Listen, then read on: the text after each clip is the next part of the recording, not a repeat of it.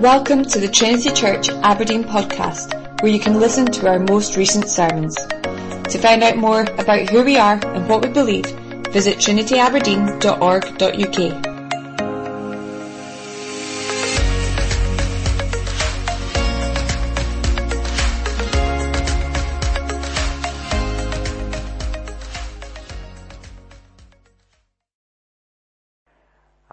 this evening we're, we're carrying on our, our short series of being amazed uh, by Jesus, focusing on Him. And tonight David's going to be preaching on uh, amazed by Jesus by His delays. Uh, so we're going to read from John chapter 11.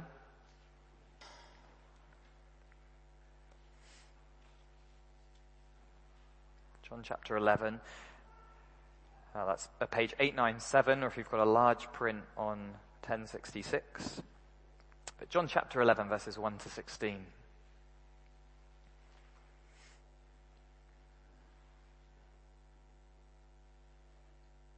Let's listen to God's words to us.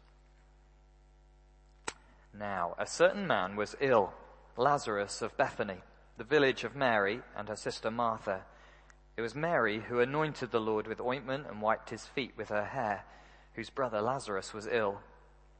So the sisters sent to him, saying, Lord, he whom you love is ill.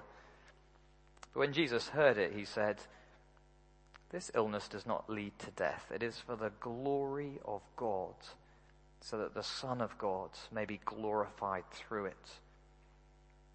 Now Jesus loved Martha and her sister and Lazarus. So when he heard that Lazarus was ill, he stayed two days longer in the place where he was. Then after this, he said to the disciples, Let us go to Judea again. The disciples said to him, Rabbi, the Jews were just now seeking to stone you, and you're going there again? Jesus answered, Are there not twelve hours in the day?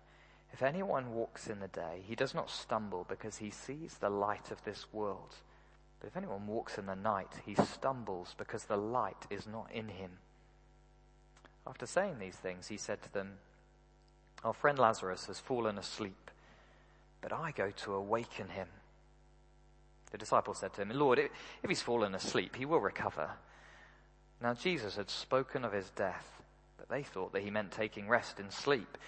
Then Jesus told them plainly, Lazarus has died, and for your sake I am glad that I was not there, so that you may believe. Let us go to him. So Thomas, called the twin, said to his fellow disciples, Let us go, also go, that we may die with him. Amen. As you find John's Gospel, chapter 11 again, let me explain what I want to do this evening. I want us to linger this evening inside one of the biggest, littlest words in the Bible. I want us to linger inside one of the biggest, littlest words in the Bible. If you're uh, familiar with Trinity, if you've been here a while, you know that our, our normal practice is to work through whole books of the Bible. That seems to be the way that God himself, himself has spoken, hasn't it? Given us whole books. We normally work through them, but occasionally, probably at least once a year, we try to have a topical series or uh, to look at a doctrine. And like Will said, at the minute, we're looking very closely at surprising ways in which the Lord Jesus Christ is amazing. And this evening, this passage in front of us, the, the amazingness of the Lord Jesus is bound up in one tiny word. Will read to us the first 16 verses of John chapter 11. It is, of course, an incredible story, the raising of Lazarus. And this story, the raising of Lazarus, has in it one of the greatest surprises in the whole of the Bible, and it is not the raising of Lazarus itself.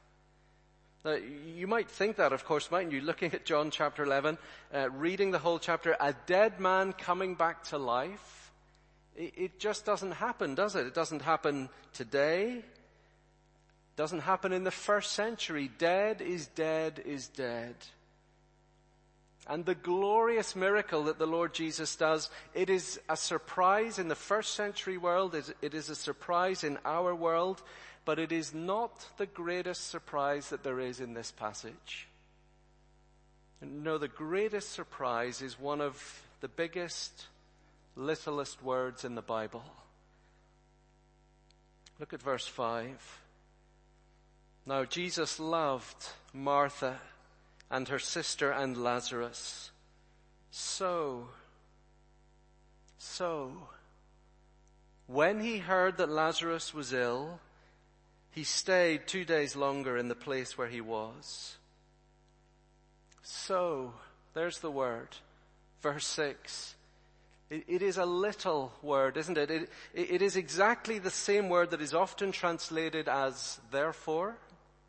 Therefore, when he heard that Lazarus was ill, so, so, so, look at it again. Jesus loved Martha and her sister and Lazarus. Therefore, when he heard that Lazarus was ill, what are you expecting next? What, what, what are you expecting to follow? So therefore, when the news reached him, when he heard that Lazarus was ill, he and his disciples made haste quickly, as quickly as they could to Bethany. That's normal, right? That's what you'd expect. Don't you think that Jesus' actions at the start of this story are surprising to say the least? They are, in fact, amazing. What a strange strategy in the, in the face of Lazarus' illness and death, delaying his journey to their home. So, therefore, a little word, but it is one of the biggest words in the Bible because it carries a world of meaning for us that this evening I just want us to linger inside. I wonder if we can do that. Do you think we can spend a whole sermon on one word? Some preachers do it on a verse, don't they? Do you think we can do it on a word, a tiny word? Here's why I want us to do it. Because our goodbyes that we say to those whom we love are as painful as this goodbye here. Two women lose their brother. A family is torn apart by grief. It is real pain and a real goodbye. Some of you have said one this year, haven't you, to a loved one? It could be that somebody you know, somebody close to you is preparing to die and you are preparing to say goodbye. What will you say? What will your final words be? And it doesn't have to be death. Pain enters our lives in all sorts of forms, doesn't it? The, the tears that you cry are as real as these women's tears. The pain that you carry is as piercing as their pain. So here is the question. When Jesus hears of their pain, why then does he wait? Why delay? Uh, I want us to make the surprise of verses 5 and 6, I want us to make the surprise even greater, even bigger before we try and uh, dive into it and take the layers of it. You see, look at, look at the verses again. If, if Jesus just hears that Lazarus is ill, and then verse 6 says, so therefore he stayed two days longer. Well, that would be our first scratch of the head, isn't it? He hears that Lazarus is ill, so he waits. That's surprising. But actually, John is giving us more than that, isn't he? Look, look at what comes immediately before verse 6 and verse 5. Now, Jesus loved Martha and her sister and Lazarus. Therefore, so, when he heard that he was dying, he stayed. You, you really have to let your eyes go back and forwards over verses 5 and 6 to take in what these verses are saying. He loved, so stayed. He loved them, so he delayed. This is one of the reasons why we switched several years ago from the NIV as our church Bible to the ESV, the Bible that you have in front of you, the, the English Standard Version. The English Standard Version is not perfect. We didn't switch because all of a sudden uh, we had the, the dream translation. It is not perfect. Far from it. I think sometimes in places the ESV is a little bit wooden and too literal in the way it, it, it handles things. But The ESV does a very good job with the Bible's staple words. You know what the staple words are? A word that comes at the start of a sentence that just staples it to the sentence that came before. And verses 5 and 6 are stapled together, aren't they, with a conjunction. So, therefore. And reading the Bible well means taking the staple words seriously, really seriously. See, the NIV, New International Version, says this, verse 5. Jesus loved Martha and her sister and Lazarus. Verse 6.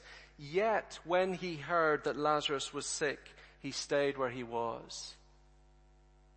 What the NIV does is it sets verses 5 and 6 against each other. He loved them, but he stayed. Yet he stayed.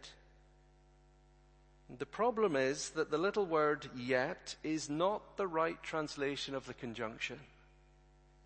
Here's what you miss. Here's what you have in front of you if you're using the ESV. Here's what is right. Jesus' two day delay is motivated by his love. See that? It is motivated by his love. It is not in opposition to his love. He loved them, so he delayed. His love is the reason for his delay. His love causes the delay. Brothers and sisters, there is a world of meaning for you and me here in our sorrows, in that little word. There is medicine for our souls here. Just take it in. Jesus loved them.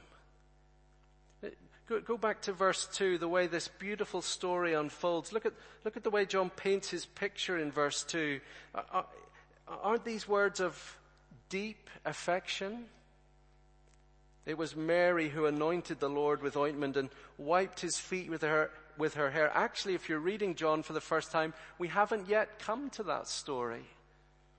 It's about to follow, but John can't, can't help himself. He can't stop himself showing how close these people are to each other, how much they love the Lord and how much he loves them.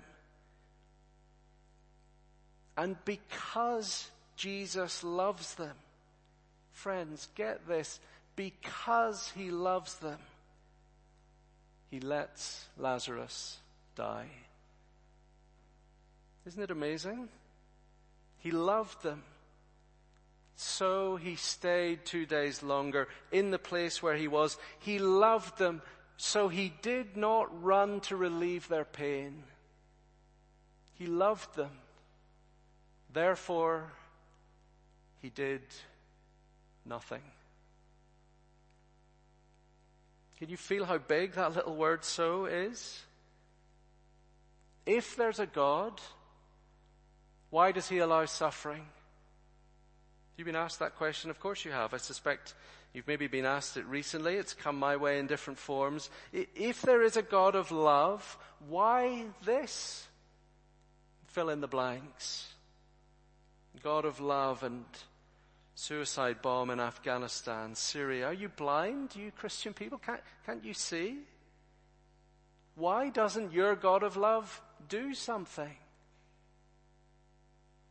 And John says to us here that the, Christian answer to that question is so unusual, so unexpected. We need to take that answer to our pains this evening. If you are someone who loves the Savior, and in your sorrow you know that Jesus loves you. Here is the huge surprise that love does not always mean what we think it should mean. Love does not always mean what we think it should. You see, whenever you hear the word love, who defines that word for you? God is love. Where do you get your def- definition of love from? Some of you remember the 1960s, traditional marriage broke down, and free love was the term, wasn't it? Doing the rounds. Sleep with whoever you want, whenever you want, however you want. Love is free. And it didn't take long, of course, did it, before people were asking, really? If love is free, why is my heart broken? You see, we, we tend to have easy and natural definitions of love, don't we? There, there's one in our passage. Look, look down to verse 34. This is after Jesus has traveled to be with Mary and Martha. He's made it there, verse 34. He said, said to them, Where have you laid him? They said to him, Lord, come and see. Jesus wept. So the Jews said, See how he loved him.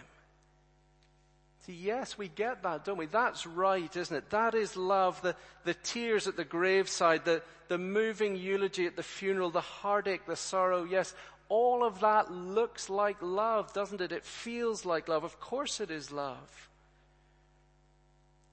But into all of that, John says, yes, I want you to, into all of that, make space for verses 5 and 6 definition of love. And I want to ask you this evening if your view of love includes a verse like this. We think love means immediate, don't we? Now, today. End of pain, end of suffering. We think love means removal of pain, eradication, instant. We think love means present, now, not patience tomorrow. This one tiny word is here to turn our world on its head and say that Jesus demonstrates his love often with delay. Can we take this in? It's not just that there is delay and that there is love, two separate things. John is saying the delay is the evidence of the love. The very thing we take as evidence of unloving, as not loving, is the thing Jesus is saying is evidence of the love.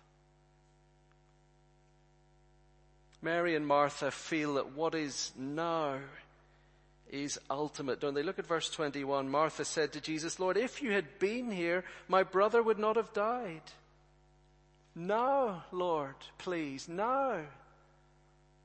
Today, Lord, it's these tears, it's, it's this grief, it's today's sorrows I want you to fix. Look at verse 32. When Mary came to where Jesus was and saw him, she fell at his feet, saying to him, Lord, if you had been here, my brother would not have died. No, no, no, please. The whole of this sermon this evening, friends, comes down to, to one simple point the delays of the Lord Jesus in our lives are not unloving. For look what he says. The delays of Jesus are not unloving. Look what he says, verse 4. But when Jesus heard it, he said, This illness does not lead to death. It is for the glory of God, so that the Son of God may be glorified through it. Verse 14, Jesus told them plainly, Lazarus has died, and for your sake I am glad that I was not there, so that you may believe. Look at verse 40. Jesus said to her, Did I not tell you that if you believed, you would see the glory of God? It is the delay, friends, which most clearly, most truly, most perfectly shows who Jesus is.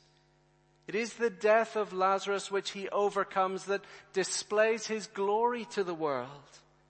And so he is saying here, it is not the now, it is not today which is ultimate. No, what is ultimate is what God knows he is doing by delaying. See that? Isn't that what Jesus is showing us? What is ultimate is what God knows he is doing by delaying. See, in this whole story, this beautiful story of the death and resurrection of Lazarus, the Lord Jesus is teaching us that He is not an only so far Savior. So far as sickness, I'm here among you. Yes, I can heal the sick. I can cast out demons. I can calm the storm. I can feed the hungry. That's how much I am with you, but only so far. Only those things. No, that, that is not the Savior we know and love, is it? And that is precisely what He's showing us here. I am not with you and for you only as far as those things. No, I am with you and for you in the face of death itself. This delay in John chapter 11 is, is to allow death to do its work and to do its best so that when he defeats it, it is the very thing he uses to display his glory. Do you see how all of this turns Martha and Mary's if only questions back on themselves? If only you'd been here, Lord. If only. If only you'd come. The Lord Jesus is saying to them, but what if the now of today is less than the then of tomorrow? What if I gave you what you wanted today and it would give you less tomorrow than I'm intending to give you? What if I am working out my glory in the world so that your sorrow and struggle is merely one part of the greatest display of my goodness and grace that the world has ever seen? I, I see your tears now. Of course I do. I see your pain. But what if one day the, those very tears and that very pain will give way to a scale of joy and happiness and delight which you would not have had if you had not had the tears? Is it possible that God can work this way? Can we trust Him to be big enough and good enough to work like that? You know, I, am sure for some of us, if we're honest, that just seems too hard. What, what, what could he possibly be working for then? Which is better than how he could help me today. I, I can tell him how he can help me today. John's Gospel, John chapter 11, the Lord Jesus teaches us to say, I do not know what he's working to. I don't know. But I do know that I want to trust someone who has entered death, destroyed death, reached down into the grave, pulled death out and broken it in half and left death conquered. And so I simply want to ask us this evening, each of us individually, where are we with the delays of our Savior? Where are you this evening with the delays of the Lord Jesus in your life? What, what are you filling the delay with?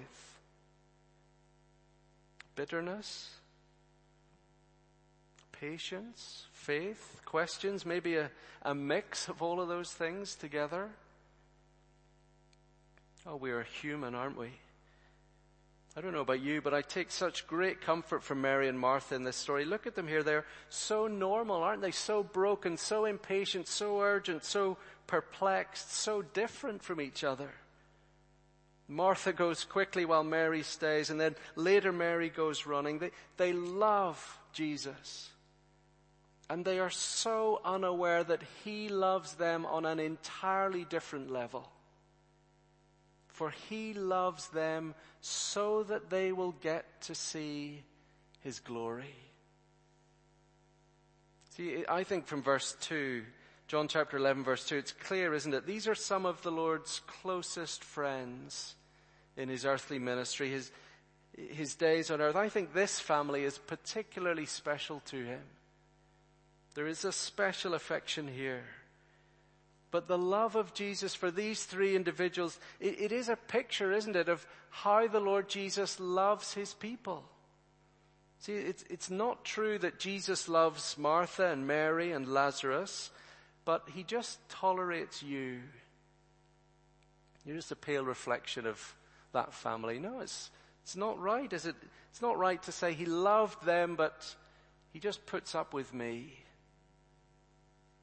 No, he is the son of the Father's love who comes into the world to bring God's love into the world on full display with the volume turned way up and the color set to maximum. Remember the apostle Paul, he said, the life I live, I live by faith in the Son of God who loved me, who loved me and gave himself for me. Same apostle Paul when he's writing to Christians in Ephesus. Do you remember what he says? He says, I want you to know what I'm praying for you. I want you to know the breadth and the height and the length and the depth of the love of Jesus for you. And that is a love, he says, that surpasses knowledge. Oh, our friends, I want you to see this evening as we read this story that the Lord Jesus loves you and loves you more than you can ever imagine, more than you can ever plumb the depth of it. It surpasses knowledge how much He loves you. And I want you to see that He loves you like this. Like this. See, I don't know about you, but I, I can think of a whole world of ways in which I would like the Lord Jesus to love me. Give me this, please, Lord. Answer this prayer, please. Lord, if you took that away from me, it would surely be a clear sign of your love. If you gave me ABC, that would be love on full display. Look, John says to us, can you take this in? The greatest thing God can give you in loving you, the greatest thing He can give you is to give you a sight of Christ's glory. That's the greatest thing he can give you. It's astonishing, isn't it? That it's not how I want to define love. It's not what I want it to be. The greatest thing God can give me in loving me is to give me a sight of Christ's glory. Do you know where I think this leaves us, friends? Do you know where I think this puts us? You, what it shows us about ourselves? I think it shows us we have no idea how glorious Jesus is. Such little grasp of how glorious Jesus is. Oh, if we could see him in all his glory, we would fall at his feet and be satisfied forever in his presence with nothing given to us from him, simply to see him would satisfy us forever. Merely being with Him and near Him would be enough. Do you, remember what happens as the Lord Jesus is transfigured? He has Peter, James, and John, and they see the face of Jesus. What does the Bible say? Shining like the sun. Shining like the sun. It's one of those moments where God is just pulling back the curtain of the incarnation. If you like, He's just lifting the veil and the glory of God the Son is breaking out into the earth. And it's like there are, for a brief moment, two suns in the universe. The, the, the sun shining in heaven and God's Son on earth shining as bright as that sun. We love seeing the sun, don't we? We love it when it comes out. Most of us do. it makes for a glorious weekend when the sun is out. Yesterday, took us by surprise, didn't it? The last day of summer, perhaps. We pay for the sun, don't we? We, we travel to the sun. We fly to the sun. But we never ever stare at the sun, do we? We never stare at the sun. It is so bright, so powerful. To get any closer to it would destroy us. This Jesus here in verses 5 and 6 of John chapter 11, this Lord Jesus here who loves his people so intensely that he burns with the glory of the noonday sun, so that one day that sun itself will hang its head. It will bow before him. It will not be needed because of his glory, his brightness. The sun will say, my work here is done. My time is finished the eternal Son, S-O-N, will be our Son. And you see that shining of Jesus in the transfiguration on the mountain that Peter, James, and John see. They, they see the heavens open and the Father says, this is my beloved Son. I delight in him. And the Father and Son from all eternity are turned towards each other in endless bliss and delight.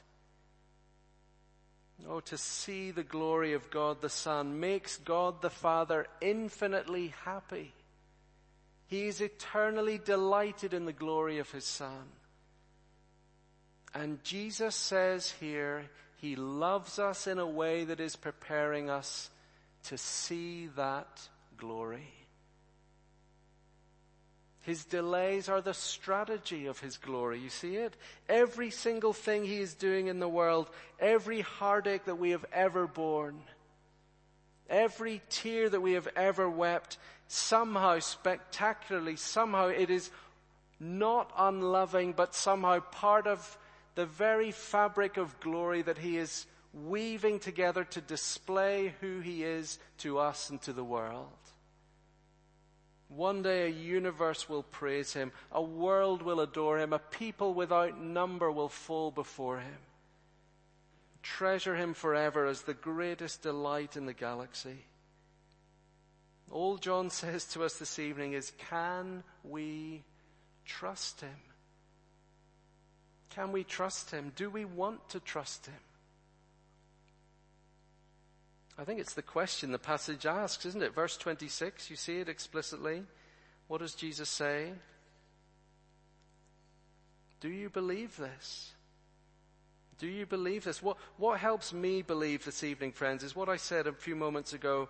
These are the words of someone who has come out the other side of death. The very thing that causes us most suffering, most pain.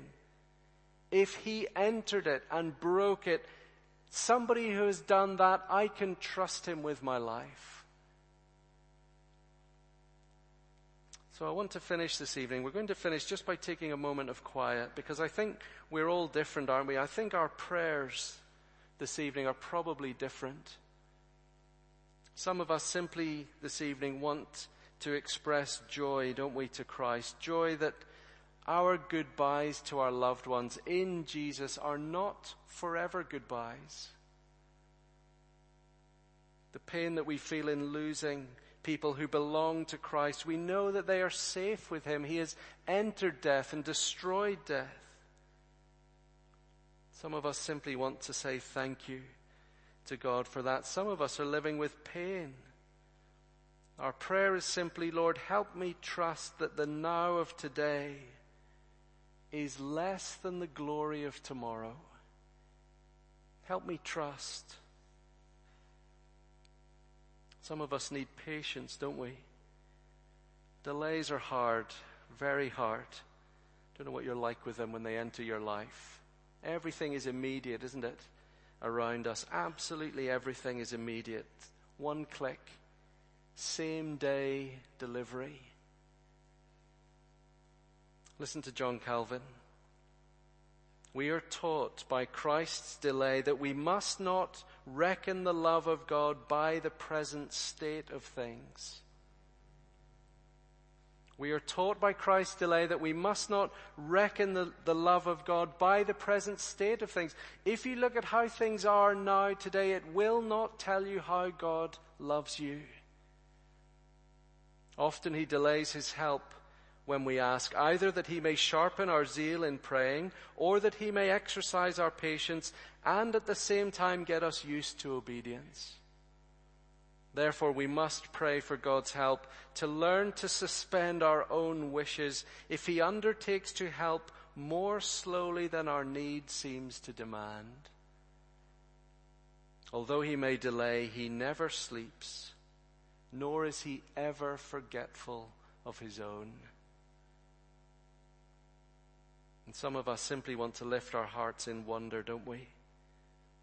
Wonder that the glory of God is here in Christ Jesus, His Son, the Savior we know and love and treasure and cherish. Amen.